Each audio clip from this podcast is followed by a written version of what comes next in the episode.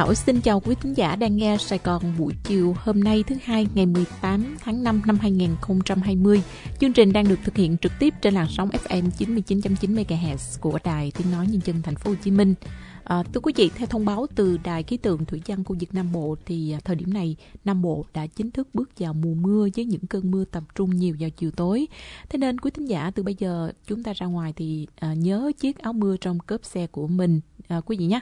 Và mặc dù bước vào mùa mưa nhưng mà trời vẫn còn oi bức nắng nóng nhiều và tình trạng nắng nóng với nền nhiệt độ cao từ 38, 39 thậm chí có nơi đến 40 độ C như thế này sẽ tiếp tục kéo dài cho đến cuối tuần này thì mới giảm bớt.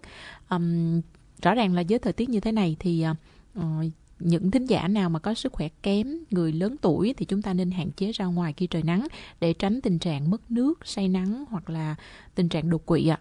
Và thông tin thêm về tình hình thời tiết của cả ba miền trong tuần này thì lát nữa đây chúng tôi sẽ cập nhật chi tiết hơn trong phần bản tin. Mời quý vị chờ nghe phần sau của chương trình. Thưa quý vị, à, bên cạnh các nội dung như thường lệ thì à, à, Sài Gòn buổi chiều ngày hôm nay một lần nữa chúng tôi xin mời quý vị cùng nghe lại nội dung phỏng vấn giữa phóng viên Lệ Loan với phó giáo sư tiến sĩ Nguyễn Quốc Bảo, nguyên trưởng khoa tư tưởng Hồ Chí Minh, học viện báo chí và tuyên truyền về những điều trân quý trong bản di chúc của Chủ tịch Hồ Chí Minh ở phần sau của chương trình. Còn bây giờ thì Thùy Dương sẽ tiếp tục chuyển đến quý vị phần tin trong nước và quốc tế ạ. Thưa quý vị, Ủy ban nhân dân thành phố Hồ Chí Minh vừa trình Thủ tướng Chính phủ xem xét phê duyệt đồ án điều chỉnh cục bộ quy hoạch xây dựng các nhà máy xử lý nước thải sinh hoạt đô thị trên địa bàn thành phố. Theo đó thì đồ án điều chỉnh quy hoạch tại các lưu vực Tây Sài Gòn, Tân Hóa, Lò Gốm và Bình Tân theo hướng là gom 3 nhà máy xử lý nước thải về một nhà máy, đặt tại nhà máy xử lý nước thải Bình Hưng Hòa, khu xử lý sinh học hiện hữu và phạm vi khu vực nghiên cứu bao gồm 53 phường thuộc 9 quận huyện, đó là quận 6, quận 8, 11, 12, Tân Bình, Tân Phú, Gò Vấp, Bình Tân, Bình Chánh với diện tích là 91,5 km vuông. Và theo tính toán sơ bộ thì việc gom 3 nhà máy xử lý nước thải thành một nhà máy này sẽ giảm được diện tích đất sử dụng cho các lưu vực, đảm bảo an toàn hơn về vệ sinh môi trường và ổn định tâm lý cho người dân, tiết kiệm quỹ đất cho thành phố. Sáng nay thì sau 3 lần hoãn, tòa án nhân dân cấp cao tại thành phố Hồ Chí Minh đã mở phiên tòa xét xử phúc thẩm vụ án buôn bán 9.300 hộp thuốc H Capita là thuốc chữa ung thư giả xảy ra tại công ty cổ phần VN Pharma. Trước đó thì tại phiên tòa sơ thẩm tòa nhân dân thành phố Hồ Chí Minh tuyên phạt hai bị cáo chủ mưu trong vụ án là Nguyễn Minh Hùng mức án 17 năm tù và Võ Mạnh Cường mức án 20 năm tù về cùng tội là buôn bán hàng giả và thuốc chữa bệnh. 10 đồng phạm còn lại lĩnh án từ 3 năm tù treo đến 12 năm tù giam. Sau bản án sơ thẩm thì 7 bị cáo kháng cáo và dự kiến là phiên tòa xét xử trong 3 ngày. Sáng nay, Ủy ban Nhân dân huyện Long Thành, tỉnh Đồng Nai đã tổ chức lễ chi trả tiền bồi thường hỗ trợ và bàn giao mặt bằng dự án sân bay Long Thành. Và trong đợt này thì có 17 hộ dân được chi trả. Tổng số tiền bồi thường cho những hộ dân này gần 70 tỷ đồng. Và đây là những hộ dân nằm trong khu vực ưu tiên giải phóng mặt bằng giai đoạn 1, rộng 1.810 ha. Đến nay thì Ủy ban nhân dân huyện Long Thành, tỉnh Đồng Nai đã cơ bản hoàn thành hồ sơ bồi thường cho 600 hộ, áp giá bồi thường cho 403 hộ và xét tái định cư cho 47 hộ. Theo kế hoạch Đồng Nai đã cam kết với chính phủ thì vào đầu quý 2 năm 2021, tỉnh sẽ bàn giao toàn bộ mặt bằng dự án sân bay Long Thành cho chủ đầu tư. Sau thời gian giãn cách xã hội vì Covid-19 thì hoạt động du lịch trên sông Hàn tại thành phố Đà Nẵng đang được khởi động lại. Và để đảm bảo an toàn phòng chống dịch bệnh thì trên các tàu du lịch đều được khuyến cáo mang khẩu trang, rửa tay sát khuẩn và tàu cũng thực hiện vệ sinh sau khi phục vụ du khách. Sau giãn cách xã hội thì mặc dù lượng khách chưa đông nhưng mà đội tàu du lịch trên sông Hàn vẫn hoạt động hàng đêm để kích cầu du lịch các chủ tàu đang kết hợp với các hãng lữ hành, công ty du lịch nhằm xúc tiến quảng bá loại hình dịch vụ du lịch này khi khách đến tham quan Đà Nẵng. Thưa quý vị, giá heo hơi tại khu vực phía Nam bất ngờ nhảy vọt sau nhiều ngày ổn định, đưa giá heo ở khu vực này lên ngưỡng phổ biến ở mức từ 95 đến 96 000 đồng một ký. Tiền Giang, Bạc Liêu, Sóc Trăng ghi nhận mức tăng từ 3.000 đến 5.000 đồng một ký, đưa lên mốc 95 đến 96.000 đồng một ký. Tại chợ đầu mối Hóc Môn ở thành phố Hồ Chí Minh, Đồng Nai, miền Tây, miền Đông thì điều chỉnh giao dịch quanh mức từ 95 đến 96 000 đồng một ký. Còn tại phía Bắc thì sau nhiều ngày liên tiếp tăng, giá heo hơi ngày hôm nay tại miền Bắc neo ở mức đỉnh là 98 000 đồng một ký. Nhiều địa phương duy trì ở mức cao từ 95 đến 96 000 đồng một ký và dự báo sẽ còn tăng tiếp trong những ngày tới khi trong vùng xuất hiện nhiều địa phương tái nhiễm dịch tả heo châu Phi. Giá vàng trong nước ngày hôm nay tăng mạnh, đồng loạt vượt 49 triệu đồng một lượng. Và cập nhật vào lúc 17 giờ chiều ngày hôm nay thì giá vàng SJC niêm yết ở mức mua vào là 48 triệu 900 ngàn đồng một lượng và bán ra là 49 triệu 400 ngàn đồng một lượng. Trong khi đó thì giá vàng thế giới đang ở ngưỡng cao nhất trong vòng 8 năm trở lại đây, niêm yết quanh mức 1.760 đô la một ounce và nguyên nhân được đánh giá từ những rủi ro trong thương mại toàn cầu do ảnh hưởng của dịch Covid-19 đã đẩy giá vàng lên cao trong phiên giao dịch đầu tuần và các nhà đầu tư chọn kênh đầu tư an toàn, trong đó có vàng để đối phó với khủng hoảng kinh tế và nguy cơ các tài sản rủi ro và tiền tệ mất giá. Và đa số các chuyên gia và nhà đầu tư đều kỳ vọng là vàng sẽ tiếp tục tăng giá trong tuần này. Thưa quý vị, theo Trung tâm Dự báo Khí tượng Thủy văn Quốc gia cho biết là nắng nóng sẽ tiếp tục tiếp diễn tại Bắc Bộ trong tuần này, kèm theo đó là những đợt mưa dông mạnh, cần đề phòng mưa đá, sấm sét và lũ quét. Và miền Trung thì vẫn tiếp tục là những ngày nắng nóng gay gắt, có nơi lên đến 40 độ. Trong khi đó thì tại Nam Bộ và thành phố Hồ Chí Minh từ ngày mai sẽ duy trì hình thái thời tiết sáng nắng chiều mưa và nhiệt độ cao nhất ở mức là 34 độ C. Và mưa dông sẽ xuất hiện chủ yếu vào chiều và tối, khiến nền nhiệt được hạ thấp xuống ngưỡng từ 27 cho tới 30 độ C và không khí sẽ mát mẻ hơn. Tuy nhiên thì chuyên gia khí tượng cảnh báo mưa dông sau thời điểm nắng nóng có thể sẽ kèm theo các hiện tượng lốc xét, mưa đá và gió giật mạnh. Thạc sĩ Lê Thị Xuân Lan, chuyên gia dự báo thời tiết cho biết thêm. Thời tiết trên cả nước có sự thay đổi rất là rõ rệt, khác biệt nhau. Miền Bắc thì có mưa dông và đã có những cái cảnh báo về tình hình lũ quét, ngập lụt ở miền Bắc do bởi là cái rãnh thấp đi ngang qua. Miền Bắc đã bắt đầu vào mùa mưa rồi Ờ, và những cái hiện tượng thiên tai thường là xuất hiện với cái cường độ mạnh trong cái giai đoạn đầu mùa mưa. Trong khi đó thì các tỉnh miền Trung từ Thanh Hóa cho đến Thừa Thiên Huế vẫn là có những nơi nhiệt độ cao nhất lên đến từ 35 cho đến 37 độ, thậm chí là có nơi vẫn 38 độ như là tại Thanh Hóa, Nghệ An và Hà Tĩnh. Khu vực này cũng sẽ có một vài nơi là có mưa dông, cũng phải đề phòng cái hiện tượng lốc xoáy hoặc là xét đánh mưa đá có thể xảy ra trong cái giai đoạn này. Từ Đà Nẵng trở vào cho đến Bình Thuận á, thì mưa ít mà nắng nóng rất là gay gắt và sau những ngày nắng nóng thì chắc chắn rằng là cũng sẽ có mưa dông nhưng mà chỉ có mưa dông trên diện hẹp Tây Nguyên và Nam Bộ thì chịu ảnh hưởng bởi gió mùa Tây Nam. Trong uh, tuần này á, thì mưa sẽ tăng dần. À, có những ngày là mưa vừa hoặc là mưa to trên diện khá là rộng, đặc biệt là ở các tỉnh Tây Nguyên như là Lâm Đồng, Đắk Nông, Đắk Lắk, rồi à, miền Đông Nam Bộ, Bình Phước, Đồng Nai, một số vùng ở ven biên giới với Campuchia như là Tây Ninh, Long An, An Giang và các cái tỉnh ven biển à, thì có thể là trong những ngày cuối tháng 5 thì hầu hết là các tỉnh miền Nam đã bước vào mùa mưa.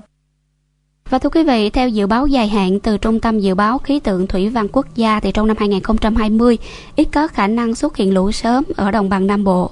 Và đỉnh lũ năm nay ở đầu nguồn sông Cửu Long sẽ thấp hơn đỉnh lũ trung bình nhiều năm từ 0,2 đến 0,4 mét và thời gian xuất hiện đỉnh lũ năm nay sẽ rơi vào nửa cuối tháng 9 và từ tháng 6 đến tháng 8 năm nay thì trên vùng biển phía Nam cần đề phòng sóng cao từ 2 đến 3 mét do ảnh hưởng của gió mùa Tây Nam đang sắp mạnh lên.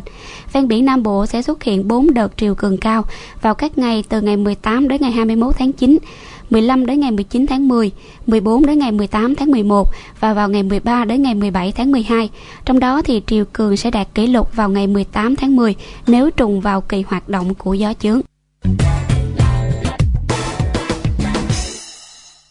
Sau đây là một số thông tin thế giới.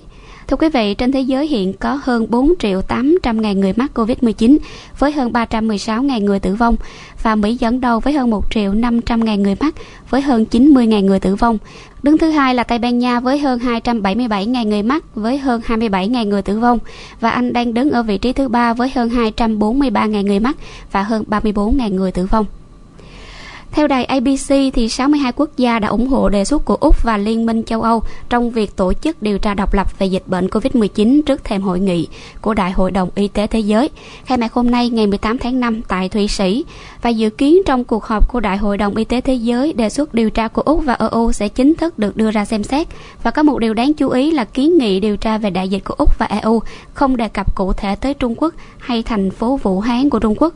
Trong đó thì chỉ nêu đề xuất Tổ chức Y tế Thế giới WHO nên hợp tác với Tổ chức Sức khỏe Động vật Thế giới để thực hiện các sứ mệnh hợp tác khoa học tại thực địa nhằm xác minh nguồn gốc lây từ vật sang người của virus và con đường lây lan sang người, bao gồm cả nguồn gốc có thể có của các vật chủ trung gian.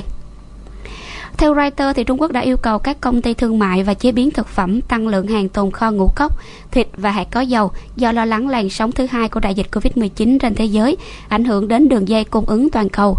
Hiện Trung Quốc đang lo ngại tình hình dịch Covid-19 tại Brazil, nước xuất khẩu chính đậu nành và thịt sang Trung Quốc có thể gây gián đoạn nguồn cung. Số ca mắc Covid-19 tại Brazil đã vượt cả Tây Ban Nha và Ý, và Trung Quốc cũng gia tăng nhập thịt heo và đậu nành từ Mỹ. Do dịch Covid-19 lan rộng, hiện các lò giết mổ và nhà máy chế biến thịt ở Mỹ đã cắt giảm sản lượng thịt Việc di dời thủ đô Indonesia từ đảo Java sang đảo Kalimantan sẽ bị lùi lại do dịch Covid-19 đang bùng phát tại quốc gia vạn đảo này. Bộ trưởng Tài chính Indonesia bà Sri Mulyani cho biết là Indonesia sẽ không có ngân sách cho việc di chuyển thủ đô cho đến năm 2021 vì ngay cả khi dịch Covid-19 kết thúc, thì ngân sách nhà nước cũng sẽ tập trung vào việc phục hồi kinh tế quốc gia sau đại dịch. Hiện nay thì ngân sách của Indonesia chủ yếu tập trung vào các lĩnh vực của y tế, an sinh xã hội và kinh tế. Trong khi đó thì thủ đô mới cần tập trung phát triển các cơ sở hạ tầng và giao thông và dự kiến là kế hoạch di dời thủ đô sẽ được thực hiện vào năm 2024. Giới chức Afghanistan cho biết vào sáng ngày 18 tháng 5 theo giờ địa phương, ít nhất 7 người đã thiệt mạng và hàng chục người bị thương trong vụ đánh bom xe nhằm vào một doanh trại của Tổng cục An ninh Quốc gia tại tỉnh Ghani, miền đông nước này. Sau vụ nổ bom thì một nhóm phiến quân đã đấu súng với lực lượng an ninh trước khi tìm cách tiến vào trong doanh trại.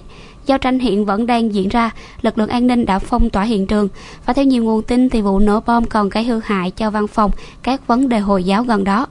Vụ tấn công trên xảy ra một ngày sau khi Tổng thống Gandhi và đối thủ Abdullah ký thỏa thuận chia sẻ quyền lực, qua đó chấm dứt mâu thuẫn gay gắt kéo dài nhiều tháng khiến Afghanistan chìm sâu vào cuộc khủng hoảng chính trị. Công ty Anvantium của Hà Lan vừa công bố sáng kiến chế tạo chai nhựa từ đường thực vật như là bắp, lúa mì hoặc là củ cải các loại thay vì nhiên liệu hóa thạch như hiện nay. Kết quả thí nghiệm cho thấy loại nhựa mới có thể phân hủy trong vòng một năm nếu dùng phân hữu cơ và cần đến vài năm trong trường hợp bị vứt trong môi trường bình thường. Và trong thời gian đầu thì dự án này chỉ đặt mục tiêu khiêm tốn là sản xuất 5.000 tấn nhựa thực vật mỗi năm và sẽ tăng theo yêu cầu thực tế.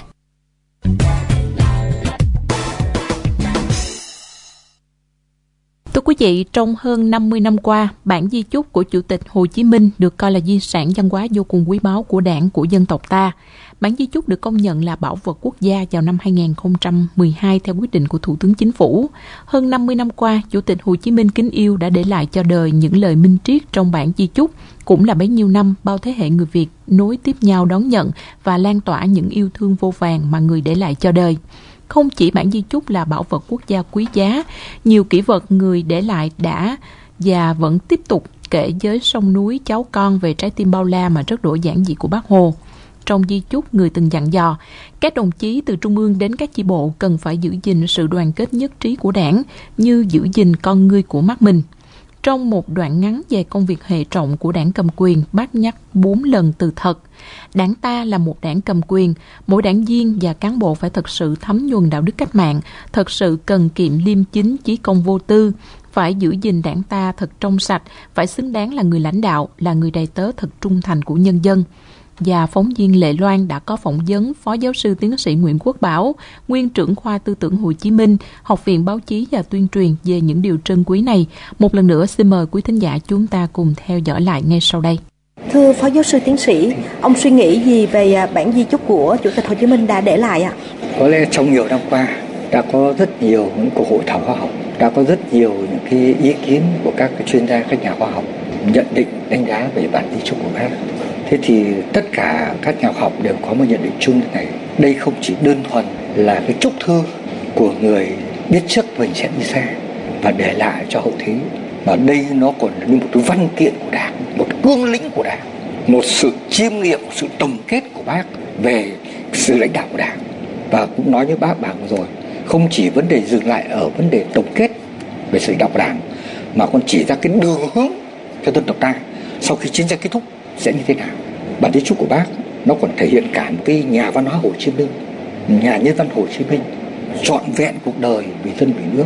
Và đến cả trong di trúc của mình, tất cả tâm nguyện bác cũng vì dân vì nước. Và nó gửi gắm tất cả tình cảm của bác với nhân dân. Và một điều mong muốn đất nước của chúng ta, sau khi thắng giặc Mỹ rồi, sẽ xây dựng đất nước mình đàng hoàng hơn to đẹp hơn. Và theo tôi, đấy là cái giá trị trường tồn của bản di trúc. Và sau này chúng ta gọi là một quốc bảo đất nước. Trong bản di trúc của bác từng nhắn nhủ tôi đã để lại mấy lời. Theo ông thì à, mấy lời này à, có ý nghĩa như thế nào ạ? Ờ, Chủ tịch Hồ Chí Minh chúng ta thì một cái phong cách rất là khiêm nhường, rất là giản dị, rất khiêm tốn. Và đến di trúc này một lần nữa ta lại thấy cái sự khiêm tốn của bác. Tôi có mấy lời này. Ờ, thế rồi ờ, ý tôi thế này, nguyện vọng tôi, rồi tôi mong muốn, tức là một cách rất khiêm nhường thôi.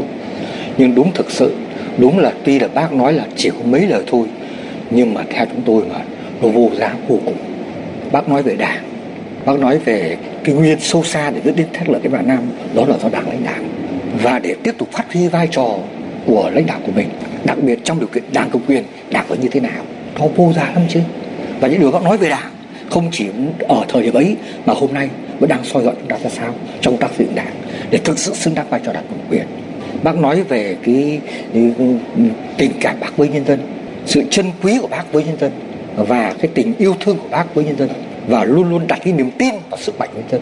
Có lẽ lấy lại cái điều mà tuy là đúng là mấy lời, nhưng nó thực sự có giá. Bác nói về vấn đề quốc tế, sự chăn trở của người chiến sĩ cộng sản, suốt cả cuộc đời hy sinh, chiến đấu vì lý tưởng cộng sản như thế. Và đứng trước những vấn đề quốc tế đặt ra như vậy, bác có những cái chăn trở, mong đợi và bác tin đảng ta sẽ làm tốt được điều này. Là sao? Thì phải chăng đây đâu đơn thuần chỉ là vấn đề mấy lời? Hay bác nói về vấn đề, gọi là, quan tâm đến đất nước, người dân sau chiến tranh? Cái vấn đề bác nói đặt ra những cái những cái tương lai tiền đồ đất nước mình sau chiến tranh, đảng phải có một kế hoạch thật tốt ra sao, thật chu đáo như thế nào để bước vào một cuộc chiến đấu mới? Nó khổng lồ như thế, nó mới mẻ thế, nó phải có sự nỗ lực của đảng ra sao? Và sự, gọi là phát huy sức mạnh khối đại được cái toàn dân tộc như nào?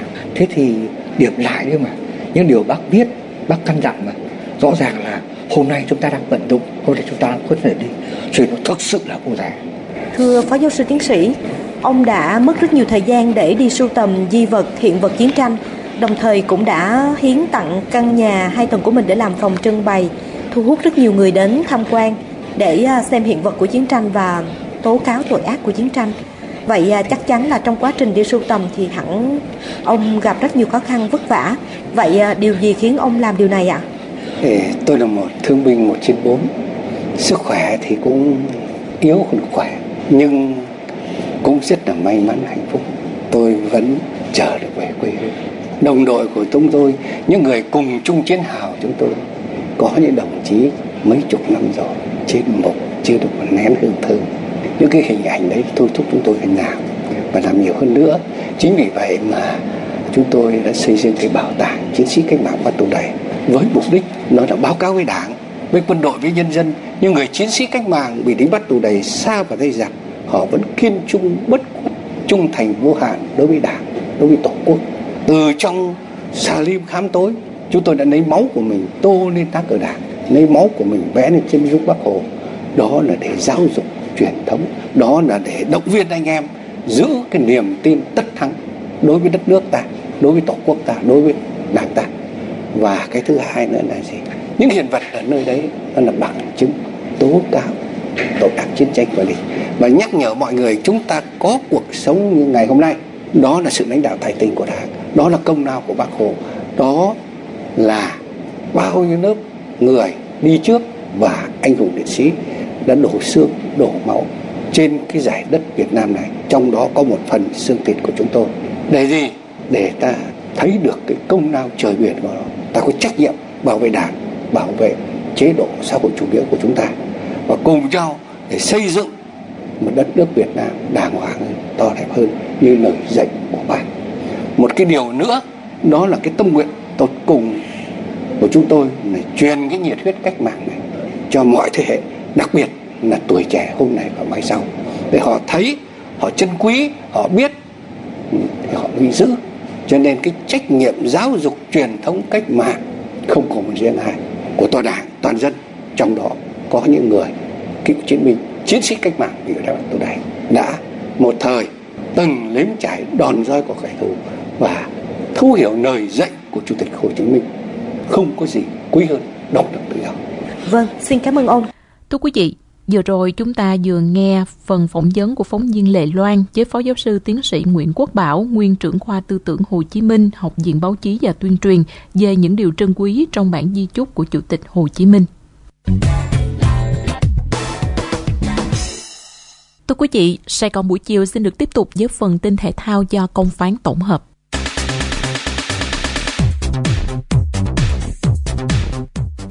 Quý vị và các bạn hâm mộ thể thao thân mến, công ty cổ phần bóng đá chuyên nghiệp Việt Nam VBF đã ra văn bản thông báo về việc sửa đổi điều lệ bóng đá vô địch quốc gia V-League 2020 sau khi hội nghị ban chấp hành Liên đoàn bóng đá Việt Nam lần 6 khóa 8 thông qua chuyện thay đổi thể thức thi đấu của V-League và hạng nhất quốc gia mùa bóng năm nay.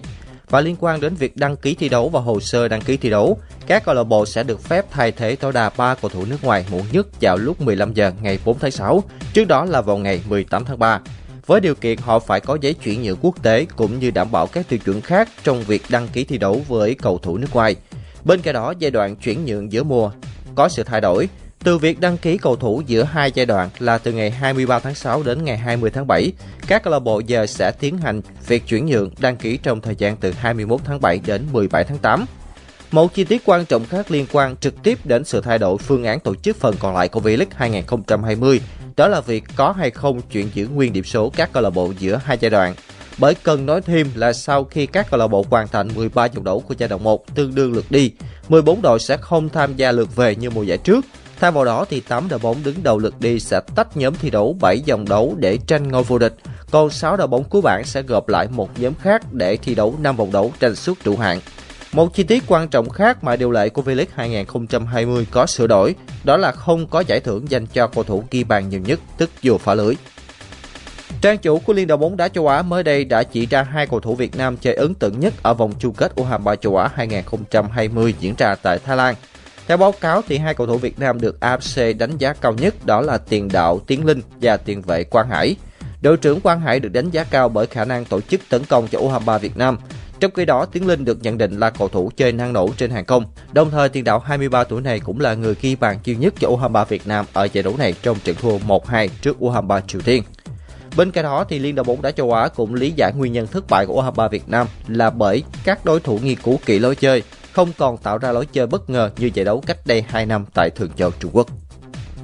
Như những thông tin từ phía Liên đoàn bóng đá Việt Nam, ông Jürgen Skede sẽ chính thức không còn là giám đốc kỹ thuật của bóng đá Việt Nam kể từ tháng 6 năm 2020.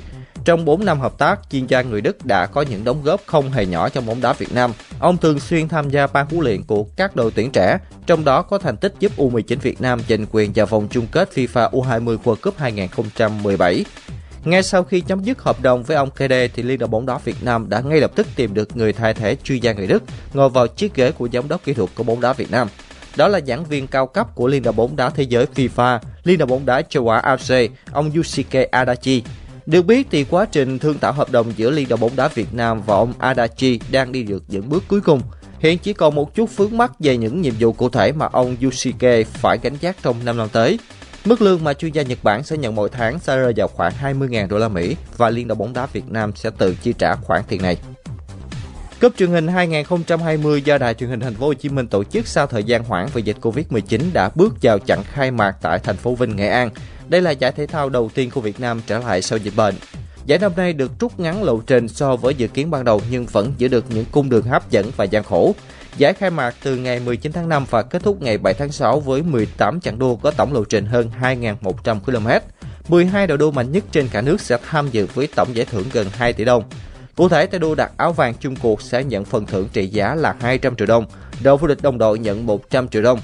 Ngày mai, đoàn đua sẽ bước vào chặng đua đầu tiên tại quảng trường Hồ Chí Minh, thành phố Vinh, tỉnh Nghệ An. Sau đó, đoàn đua sẽ đi qua các tỉnh Hà Tĩnh, Quảng Bình, Thừa Thiên Huế, Đà Nẵng, Quảng Nam, Quảng Ngãi, Bình Định, Gia Lai, Đắk Lắk, Khánh Hòa, Ninh Thuận, Lâm Đồng, Đồng Nai và kết thúc vào ngày 7 tháng 6 trước Hội trường thống nhất thành phố Hồ Chí Minh. Thưa quý vị, một tín hiệu vui là vào lúc này hầu hết các câu lạc bộ tại Anh đã để cầu thủ của mình được tập luyện cá nhân ở các trung tâm cho mình sở hữu. Thứ ba tuần này thì các cầu thủ sẽ được phép tập luyện theo các nhóm 3 hoặc 4 người, miễn là kết quả xét nghiệm Covid-19 không phải là dương tính.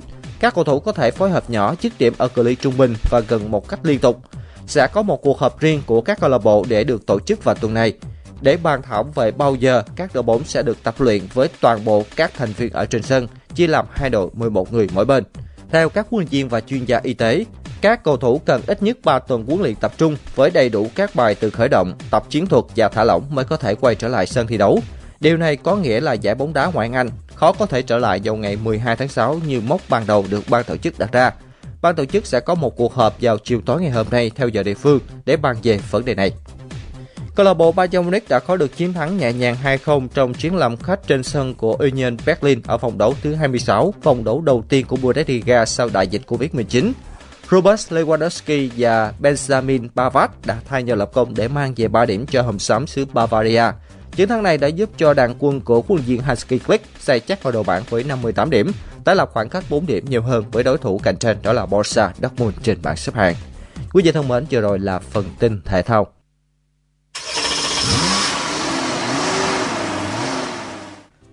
đã sinh ra kiếp đàn ông đèo cao núi thẳm sông cùng Quảng Chi. Đường đi dẫu có nhọc nhằn, bạn đồng hành tốt, hành trình thêm vui. À, anh Bình mới qua chơi. Suy nghĩ đắn đo cuối cùng cũng chọn mua xe bán tải hả? Dạ, phù hợp với nhu cầu của nhà em mà giá lại hợp lý nữa đó anh. Xe của Ford hả em? Dạ, xe bán tải Ford Ranger phiên bản limited mới đó anh. Hừ, tiếng xe ngon lành quá ta. Chiếc này động cơ 2.0, tuột bô đơn, công suất 180 mã lực, vận hành bền bỉ lắm anh ơi. Ừ, tính năng có gì mới không em? Dạ, xe có hộp số tự động quyền cấp, cụm đèn trước công nghệ LED, chìa khóa thông minh khởi động bằng nút bấm. Anh anh, anh xem bên trong nè, nội thất một da sang trọng, camera lùi, hệ thống kết nối Bluetooth SIM 3 phiên bản 3.4 mới nhất, màn hình cảm ứng 8 inch cùng nhiều tính năng hiện đại khác. Đúng là lựa chọn hợp lý. Chúc mừng chú nha. Dạ, cảm ơn anh.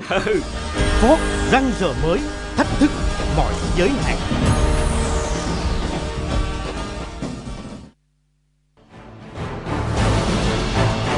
Hành trình bông lúa giang, chương trình giao lưu gặp gỡ của các thế hệ bông lúa giang với sự đồng hành của công ty cổ phần phân bón Bình Điền. Những phần trình diễn đặc sắc, những đoạn phỏng vấn độc quyền, những chia sẻ sâu sắc chỉ có tại hành trình bông lúa giang. Quý vị hãy đón nghe lúc 14 giờ thứ bảy hàng tuần trên sóng AM 610 kHz của Đài Tiếng nói Nhân dân Thành phố Hồ Chí Minh VOH và trên kênh HTV1 12 giờ thứ hai trên kênh FM 99.9 MHz và 13 giờ thứ tư trên kênh AM 610 kHz. Chào ông bạn, lâu không gặp. Dạo này tình hình kinh doanh tốt không? Cảm ơn ông, hợp đồng chạy xe nhiều quá. Tôi tính toán sắp xếp xe đào hết cái đầu đây nè. Ông đang cần đầu tư thêm xe mới phải không? Chuẩn luôn. Ông có nhiều kinh nghiệm, tư vấn giúp tôi với. Tôi thấy khách hàng toàn mua xe Ford Transit không à. Xe này an toàn cao, động cơ bền bỉ, leo đèo khỏe, rất tiết kiệm nhiên liệu. Mà chi phí phụ tùng và sửa chữa lại cực kỳ hợp lý. Đặc biệt, khoang xe rất thoáng, khách ngồi thoải mái, xe gọn, di chuyển linh hoạt nữa chứ. Hay quá, đúng loại tôi đang cần rồi. Chần chừ gì nữa, quá hợp với nhu cầu của ông rồi. Xe Transit chất lượng tốt, mà giá xe thấp hơn tới 300 triệu so với các xe 16 chỗ khác, giúp thu hồi vốn nhanh hơn. Thời gian này, mua xe Ford Transit được tặng 3 năm dịch vụ cứu hộ Ford 24 trên 7. Ông có thể hoàn toàn an tâm kinh doanh luôn nha. Vậy tôi đến ngay đại lý Ford để xem chi tiết đây. Cảm ơn ông nhiều. Ford Transit dẫn lối thành công cho doanh nghiệp. Đến đây thì thời lượng của Sài Gòn buổi chiều cũng đã hết. Cảm ơn quý tín giả đã quan tâm theo dõi. Xin chào tạm biệt và hẹn gặp lại vào chương trình lần sau.